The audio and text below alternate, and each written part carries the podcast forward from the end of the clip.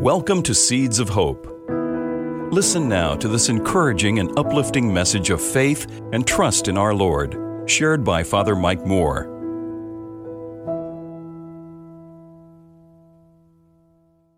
Here is a format for prayer that you may find helpful.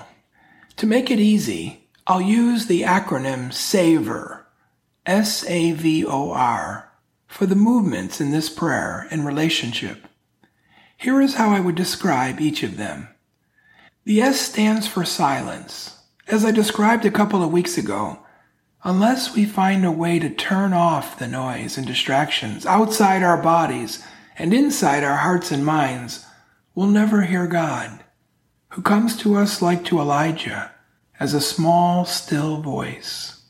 When you pray, be sure to take the time you need to become quiet first, allowing yourself to become aware and grateful for the presence of God.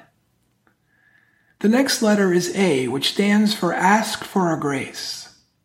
St. Ignatius of Loyola strongly recommended that whenever we pray, we be specific. For instance, Lord, help me to grow in faith. Or, Jesus, help me trust you more. Or, Lord, give me the grace to forgive. As you begin to pray, name the grace you wish to receive. The next letter is V, which stands for voice your thoughts and feelings. Let the Lord know what is happening in your life, what you really think, and how you feel, your hopes and concerns. What in particular needs to be addressed in prayer? For what are you thankful? What worries or distresses you? The letter O stands for openness. Many people I notice stop praying before they hear God. But this is the time to really listen how will God speak? Sometimes it will be through the scriptures, spiritual reading, or through something you recall another has told you.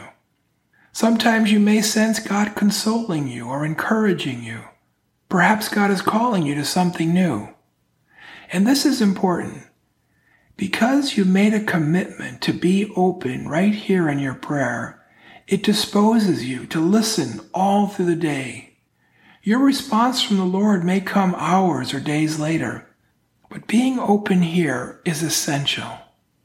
Finally, the last letter, R, stands for respond. As a result of listening and openness to God, the final movement in this dynamic is your response in love. Prayer changes us. It may be about the way you think or live. It may be a deepening of your love for God and others.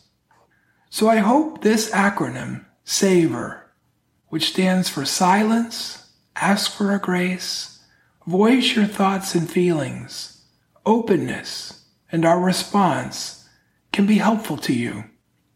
But remember, as much as you desire a closer relationship with God, God desires you so much more.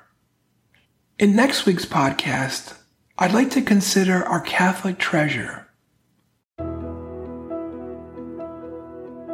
If you found this episode helpful, please share it with someone you know. God bless you. If you would like to subscribe to the Seeds of Hope Reflections, just search Seeds of Hope with Father Mike in your web browser or wherever podcasts are available.